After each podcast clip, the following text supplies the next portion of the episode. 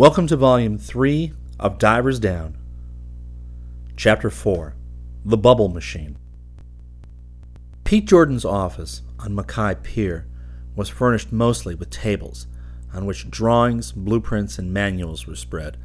The only wall decorations were a calendar and an artist's conception of what was obviously an underwater habitat a home, workshop, and pressure chamber for divers. Kip studied the painting with interest because the design was unusual. The big central cylinder had clear, hemispheric ends of glass or plastic. He was sure that was for good visibility. But it made him wonder.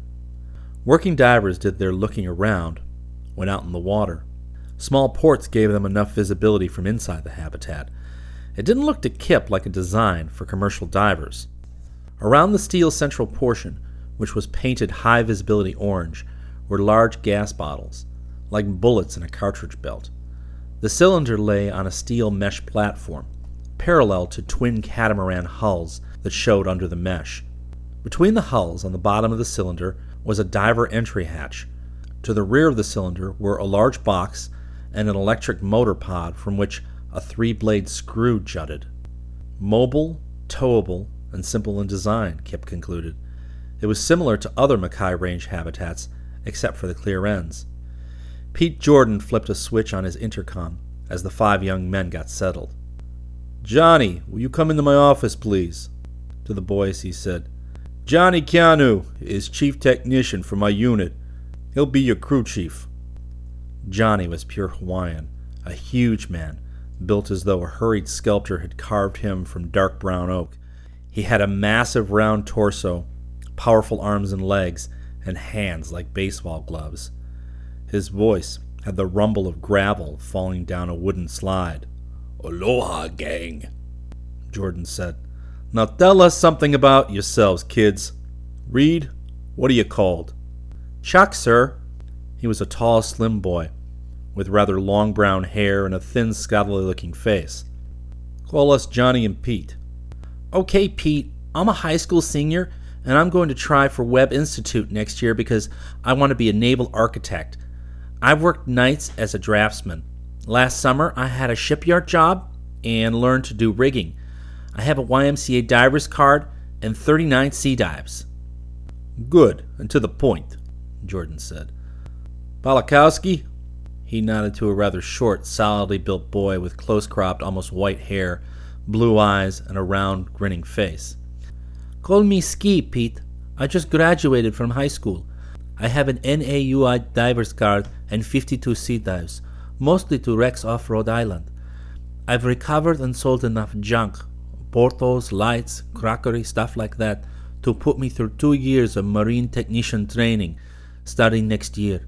Last summer, I helped salvage a cabin cruiser from 40 feet of water in a lake, and I've spent two summers as a hand on a Point Judith commercial trawler. Excellent background, Ski. McKay, I'm called Willis. I finished prep school and have been accepted at Dartmouth. I'll major in mechanical engineering. I have a PADI card and 74 open sea dives. Last summer I helped Martin Collier, he's the Smithsonian archaeologist, when he raised that Spanish treasure ship off the dry Tortugas. I'm a very good underwater photographer. Being from the Great Lakes, I have a lot of lake dives too, more than 50. I was the project leader for my class when we built a miniature habitat and put it down in 20 feet of water. I guess you could say I've had all around experience. Very impressive, Willis. Morgan? Kip hated to describe his own scanty background. McKay made him seem like a rank amateur with his diver's card from the Professional Association of Diving Instructors. Real sea experience with a professional archaeologist and the rest. Hi, my name is Kip. I've had the usual high school courses through junior year. I'm an NAUI diver with 34 sea dives. I can sail or handle a boat up to 35 feet in length, and I'm comfortable around engines. I spent last summer working in a dive shop, mostly repairing regulators and other scuba gear. That's it. Fine, Kip. Jordan smiled at the Hawaiian boy. Want to tell us about yourself, Umi? Kip looked at the boy with interest. Umi was about five foot nine in height, slim, well built, and he moved with the grace of a natural athlete. He seemed no more than 12 or 13, although Kip learned later that he was 16. His skin was even darker than Johnny's, and his hair was long, jet black, and wavy. With his alert, dark eyes and the smile on his face, he looked as though he enjoyed life. Umi asked me to speak for him, Johnny said. He's from a village on Maui, a few miles from Hana. You may not know that Mr. Pryor operates and is part owner of a huge ranch at Hana. Umi has worked at the ranch for three years. Last year we took the Holokai, our engineering ship, to Hana, and Umi gave us a hand. He turned out to have a natural feeling for marine equipment. We also found he was some diver. I've seen him skin dive to 50 feet and spear a fish with just a lance. He took to scuba as though it had been invented just for him. So we're going to turn him into a marine technician. He reads and understands English okay, but he hasn't been exposed to enough haoles to speak it very well. But don't worry, because you'll be able to communicate all right, and he'll learn good speaking English from associating with you. Umi nodded and smiled. We talk good. Sure you will, Pete agreed. Okay, kids, I've seen you all studying the painting on the wall. That's your project. It's a new habitat, a prototype for an undersea vacation cottage. We'll use it to test the idea of undersea vacations. So far, we haven't named it, but Johnny has been calling it the bubble machine because it has those two acrylic hemispheres. Operational design depth is about 100 feet. Normal capacity is two people for two weeks or four for a shorter time. As you can see, it rides on catamaran hulls, which are also ballast tanks. The batteries and prop are to change locations for short distances. Life support is good indefinitely on umbilical with a 72 hour reserve in batteries. It has the usual interior equipment, a little more plush than working divers would need. May I ask a question? Kip asked. All you want, after you've read the manuals. You'll find most answers in those. We have all the parts, so your job is just assembly, with Johnny in charge. Let me stress that lives will depend on your doing a perfect job. You must, and I mean must, follow the manual precisely. Willis, know what a torque wrench is? McKay's smile said that any idiot knew that. Of course. It's a wrench calibrated for putting just the right amount of twisting force, torque, on a nut or bolt. Ski, why use a torque wrench? I guess is to make sure the right amount of twist is put on each nut. Why is that important, Chuck? I suppose that when something is bolted together, the stress has to be even all around. Jordan's keen eyes met Kip's. When you put your regulator on Carl's tank, did you torque it down? Kip froze. So word of his goof had been passed on. No, that is, I didn't. Why not? It wasn't necessary. I mean, it's a hand connection, not for a wrench. Pete looked from face to face. None of you has given me the basic reason for torquing. He paused to give them a chance to speak up. Chuck and Ski shrugged. Umi looked blank. Willis examined his nails. Pete's eyes went back to Kip. All right, can you tell us? Kip's mouth was dry. Pete was deliberately riding him, just for borrowing that blasted tank. He began to get angry at the injustice, and when he was angry, words came easier, and he knew the answer, even if Pete didn't expect him to. A nut and bolt form a tension system, he said carefully. It's the elasticity of the metal that pulls the bolted pieces together. Nuts and bolts are designed to hold most strongly under a definite amount of tension. Too little tension, and they don't give maximum pull. Too much, and you either strip the threads or shear off the bolt. Instructions usually give the exact amount of tension in foot pounds, and a torque wrench is calibrated so you can apply precisely that amount. Pete just nodded. You will find the correct number of foot pounds for each bubble machine's connection in the manuals, and you will torque down in exact accordance with those numbers. That is vital. Johnny handed a thick manual to each boy. Study 'em, sleep with 'em, dream about 'em. We stick the bubble machine together, then test it. Study until lunch. We start this afternoon. To assemble and test a new Mackay habitat was more than Kip had ever hoped. It was a dream job.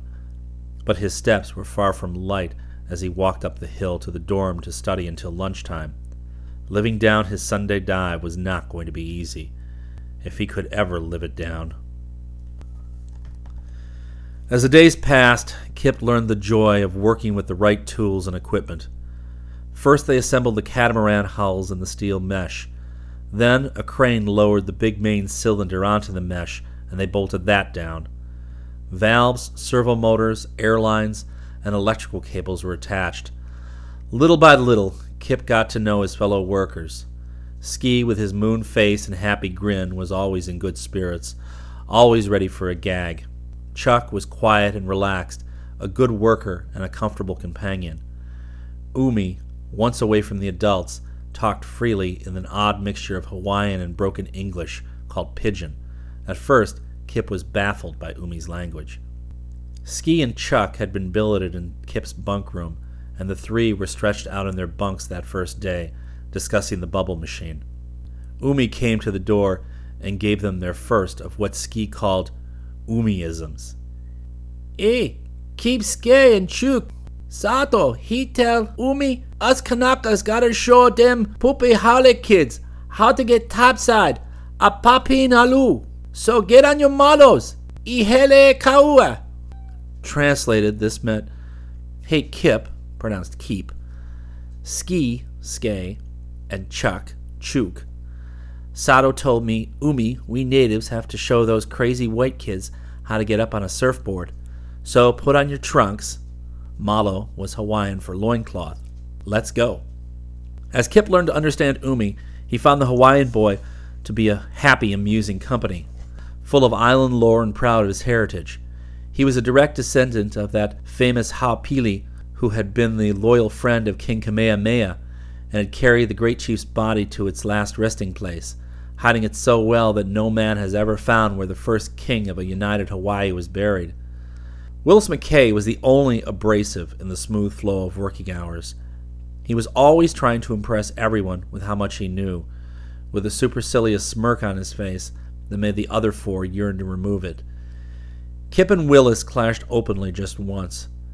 Kip had finished installing a servo motor, and he stood up and looked for Johnny Keanu to get instructions on what to tackle next. Johnny was in the tool room, and Willis promptly assumed command.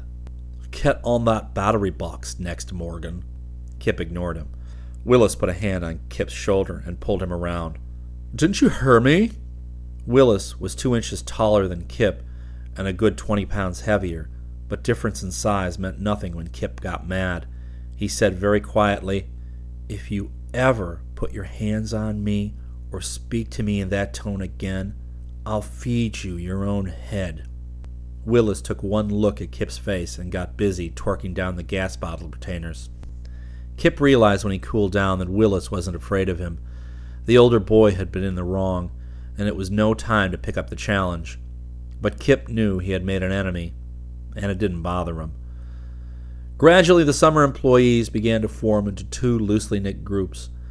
During off hours, Willis was the focus of one group that included Bob Richards, Carol Bergquist, and Fran Duncan from the Institute, Holly Gold from Sea Life Park, and Francisco Avalar, called Pancho for short, who was a specimen collector for both Park and Institute. Willis had a car, a vivid orange convertible. No one knew whether it was borrowed or rented. He also made it clear he had plenty of money. The old man is loaded, Willis said once and demonstrated by taking his group out to dinner most nights to avoid taking a turn as cook and helper in the dorm kitchen. Kip was regularly in the company of Ski, Chuck, Umi, Sato, Susan, Anne Bloom, Vicky Lahoa, a tiny Chinese girl named Jenny Wong, who was a computer specialist, and Tom Shepard of Arizona, who was a photographer and an electronics technician.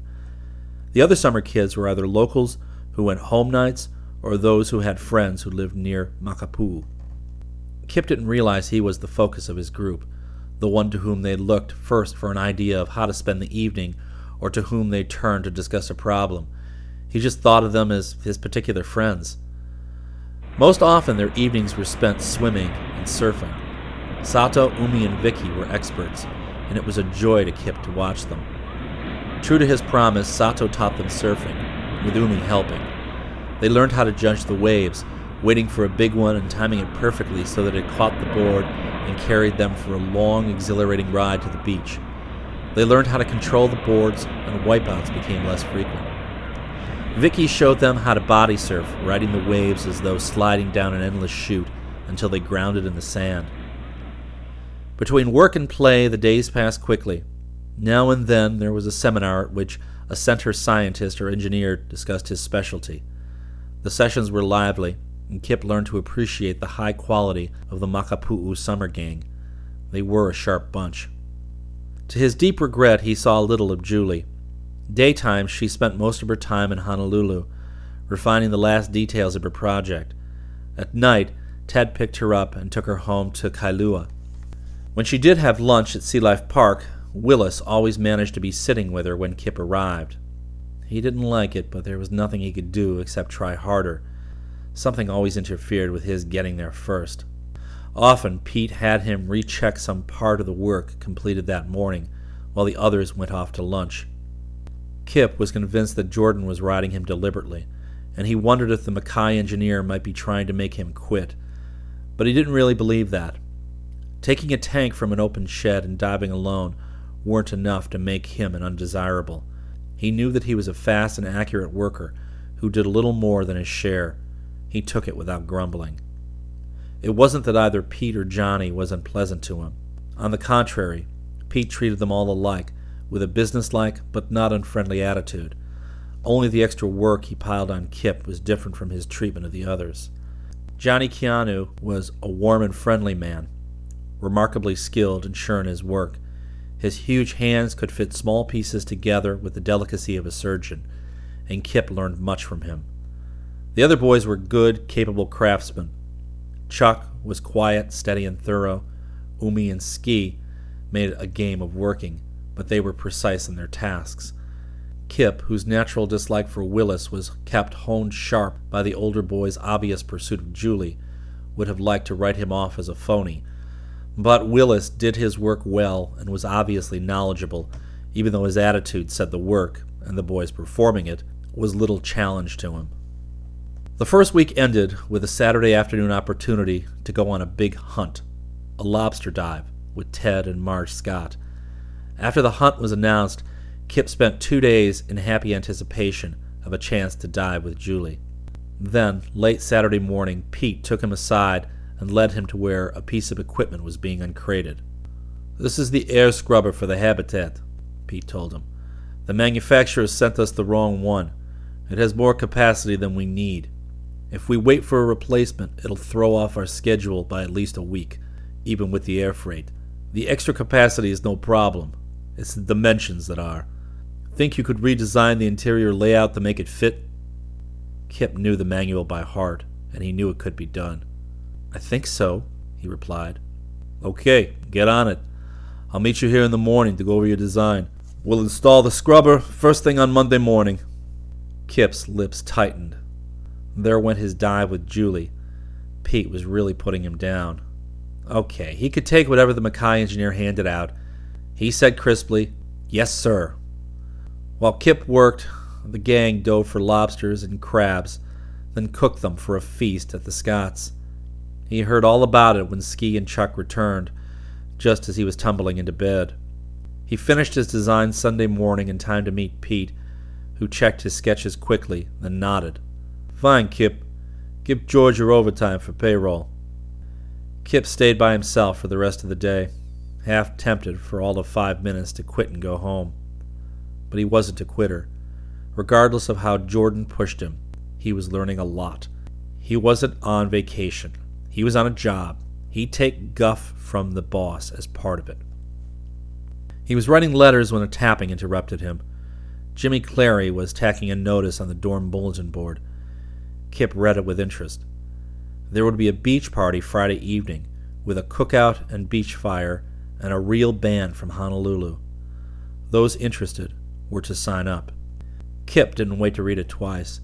He hurried to the phone and got Ted Scott's number from the book and dialed. Julie was delighted to hear from him and told him so warmly. She not only accepted without hesitation his invitation to be his date at the beach party, but also chatted with him for a full half hour. She explained that she would like to spend more time with the gang at the center, but she was on the final stages of her project, working every day and evening. Kip didn't ordinarily discuss his feelings or troubles. He knew people were preoccupied with their own concerns. But Julie was so easy to talk to that he found himself describing the pushing around he was getting from Pete. Julie listened to how Pete made him recheck the work of the others and how he kept Kip from the big hunt with extra work. She asked thoughtfully, Kip, are you sure he's pushing you around? Sounds to me as though he's depending on you more than on any of the others. It was a tempting thought, but Kip didn't buy it. Pete had Johnny Keanu to depend on, and Johnny knew more than the five kids combined. On Monday morning, Kip didn't even get to install the air scrubber. Instead, he helped Johnny fit the plastic hemispheres into their silicone rubber gaskets and torque them into place with infinite care. It was a tense job. Uneven stress on a slight over torquing would crack the clear plastic. All he needed to cook himself for keeps was to damage a hemisphere. But he and Johnny were far too careful to allow such an accident. By Thursday night, the bubble machine was fully assembled. On Friday morning, the dock crane lowered it into the water for its first shallow test. Pete, Johnny, and the boys got into their diving gear, connected the thick umbilical through which the control lines, air, and electrical power enter the habitat, and dropped into the water. The bubble machine rode high on its twin hulls. At a signal from Pete, the control room activated servo motors that flooded the hulls. Kip saw that his side was sinking faster than the other and let out a yell. The crane cable tightened and power was shut off. Pete and Johnny investigated, and power was shot into the servo motors several times. Pete shook his head. Take it up. We have a stuck valve on the port hull. Disappointed, Kip went up the ladder and removed his diving gear. Back on the pier, the valve control was tested again. He could hear the solenoid click and the motor whine, and he knew from the sound that it was slipping uselessly. We'll have to find a new valve, Pete said violently. Blast all manufacturers who ship defective stuff. Johnny, you and the boys pull this one. I'll start phoning for a new one. By lunchtime, the defective valve was on a lab bench. Kip saw that a stainless steel disc made a seal by fitting tightly into a groove inside the housing. The motor was supposed to turn the valve stem and draw the disc into the upper part of the housing, but it barely started before jamming. After lunch, the boys were put to work cleaning up the lab. Pete returned around four o'clock and reported failure. All available valves were the wrong kind. We'll have to use this one, he said. We have to finish the shallow water test tomorrow because we're all going to Maui on Monday for a special project. Kip, you prepared scuba gear? Kip sensed what was coming. That's right. Okay, gate valves are a lot less complicated than regulators. Tear this one apart. Find out what's wrong. If you can't fix it, call me at home and I'll come in and help. I want this thing working so we can install it first thing in the morning. For an instant, Kip was tempted to refuse. It would take hours to fix the valve if he could fix it at all. He had a date with Julie. But refusing was the same as quitting his job, he said coldly. You'll get it. All right, the rest of you can take off. This is a one man job. Kip would have liked to knock the smirk off of Willis's face. He suspected that the older boy had tried to date Julie for the beach party. Now his competition had been pulled out of play, and Willis obviously was pleased. Ski, Chuck, and Umi lingered. I'm sorry, Kipper. Kip kept his anger under control. No sweat. Will one of you tell Julie what happened? We take care of your pretty Wahine, Umi told him. If Mickey tries to get near her, we'll bounce him around the beach like a beach ball, Ski said. Bounce him once for me, Kip urged. Then he got busy. For a long time he just sat at the bench, turning the valve over and over in his hands, trying to picture the interior. He had repaired a corroded gate valve once. How was this different? It was hard to concentrate because he was smarting at the injustice of being saddled with the valve repair. Borrowing a scuba tank wasn't all that much of a crime. Why was Pete picking on him for all these extra chores? He wondered if perhaps he had just rubbed the engineer the wrong way, a matter of personality clash. After a while, he began concentrating. He found a pencil and graph paper and sketched what he thought was the interior design. He didn't want to risk further damage while taking it apart. As he finished, he realized it was getting dark in the lab. The sun was setting. He turned on the lights and clamped the valve into a bench vise. With the largest adjustable wrench he had, he threw his weight into breaking the seal of the big nut around the valve stem. The nut held. He needed a longer lever. He searched for a length of pipe to fit over the wrench handle, and at last found one alongside one of the pier buildings. As he picked it up, a laughing, feminine voice asked, Are you going to hit sharks with that thing? Julie stood there, a paper bag in her hand. Confused, he said, No, I mean, it's not to hit. Oh, heck. Hi, Julie. Hi, Kip. The boys told me what happened. I stayed at the party long enough to cook dinner for us. She opened her bag on a dock box. A hot dog and a hamburger for you, two hot dogs for me, and root beer for both of us. Okay? Kai, he said, delighted. Julie sat on the dock box and took a bite of her hot dog. I'd about given up on you when you called Sunday. I was beginning to wonder if you knew how to use a telephone. Well, I wanted to call, Kip explained, and I knew you were finishing your project, and I didn't think it was right to disturb you just because I wanted to talk. Besides, I've been getting the treatment from Pete, like this tonight, and I didn't want to pour my troubles into your ear. He smiled at her. You're so easy to talk to that the one time I did call, I practically flooded Kailua with my beefs. Julie smiled back. The report is finished, and even if it weren't, I wouldn't be too busy if you called, Kip. A wide smile communicated his feelings. He forgot his anger at being stuck with the valve. Having Julie to himself like this was better than being with the crowd on the beach. He was suddenly aware that her eyes were very bright and she was almost bubbling with suppressed excitement. What is it? he asked. What's turned you on? Her calm broke. Oh, Kip, I gave Tap Pryor the coordinates of my wreck on Monday. He flew down to Hana personally to dive and search, and Kip, he found it. I've been dying to tell you. He was delighted for her because he knew how hard she had worked. Kai, that's great. You could imagine how I felt, Julie said happily. Until Tap actually located the wreck, I couldn't be sure anything was left. It was buried deep under the sand. Honest, it's a miracle he ever found it. I doubt it's a miracle, Kip stated. You've been working ever since I got here to pinpoint the location. You must have hit it on the nose. Well, I was very close, she admitted. Pete and Tap are taking a group to Maui on Monday. We're going to see how much is left to recover and what has to be done. The kids will travel on the westward and the Holokai to meet us there. And you're going too because Pete said he was taking all five of you. We'll see my wreck together, Kip.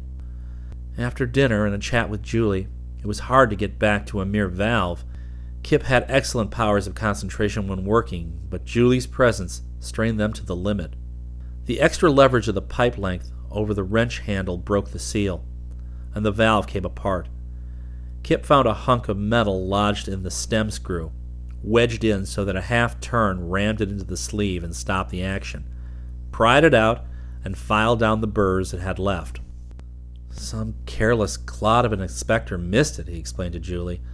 Probably it was loose and didn't get in the way when they tested. Later it fell into the threads and then jammed tight when we turned on the servo motor. The damage repaired, assembly was another matter. The first time he tried, the gate wouldn't open fully. On the next try, it wouldn't close tightly. Ted arrived to pick up Julie and got absorbed in the problem. After several tries, they backed the gate out to the fully open position, then assembled the valve again. Kip turned the stem, and the gate obediently moved into its groove. I guess that's what they mean by groovy, Julie said. And the three of them shook hands all around. Kip tightened the nut, then put his shoulders into sealing the valve. He connected the servo motor sleeve to the stem and tried it with power. It opened and closed smoothly. I'll call Pete, he said, pleased. We can test on schedule. And then get ready for Maui, Julie said.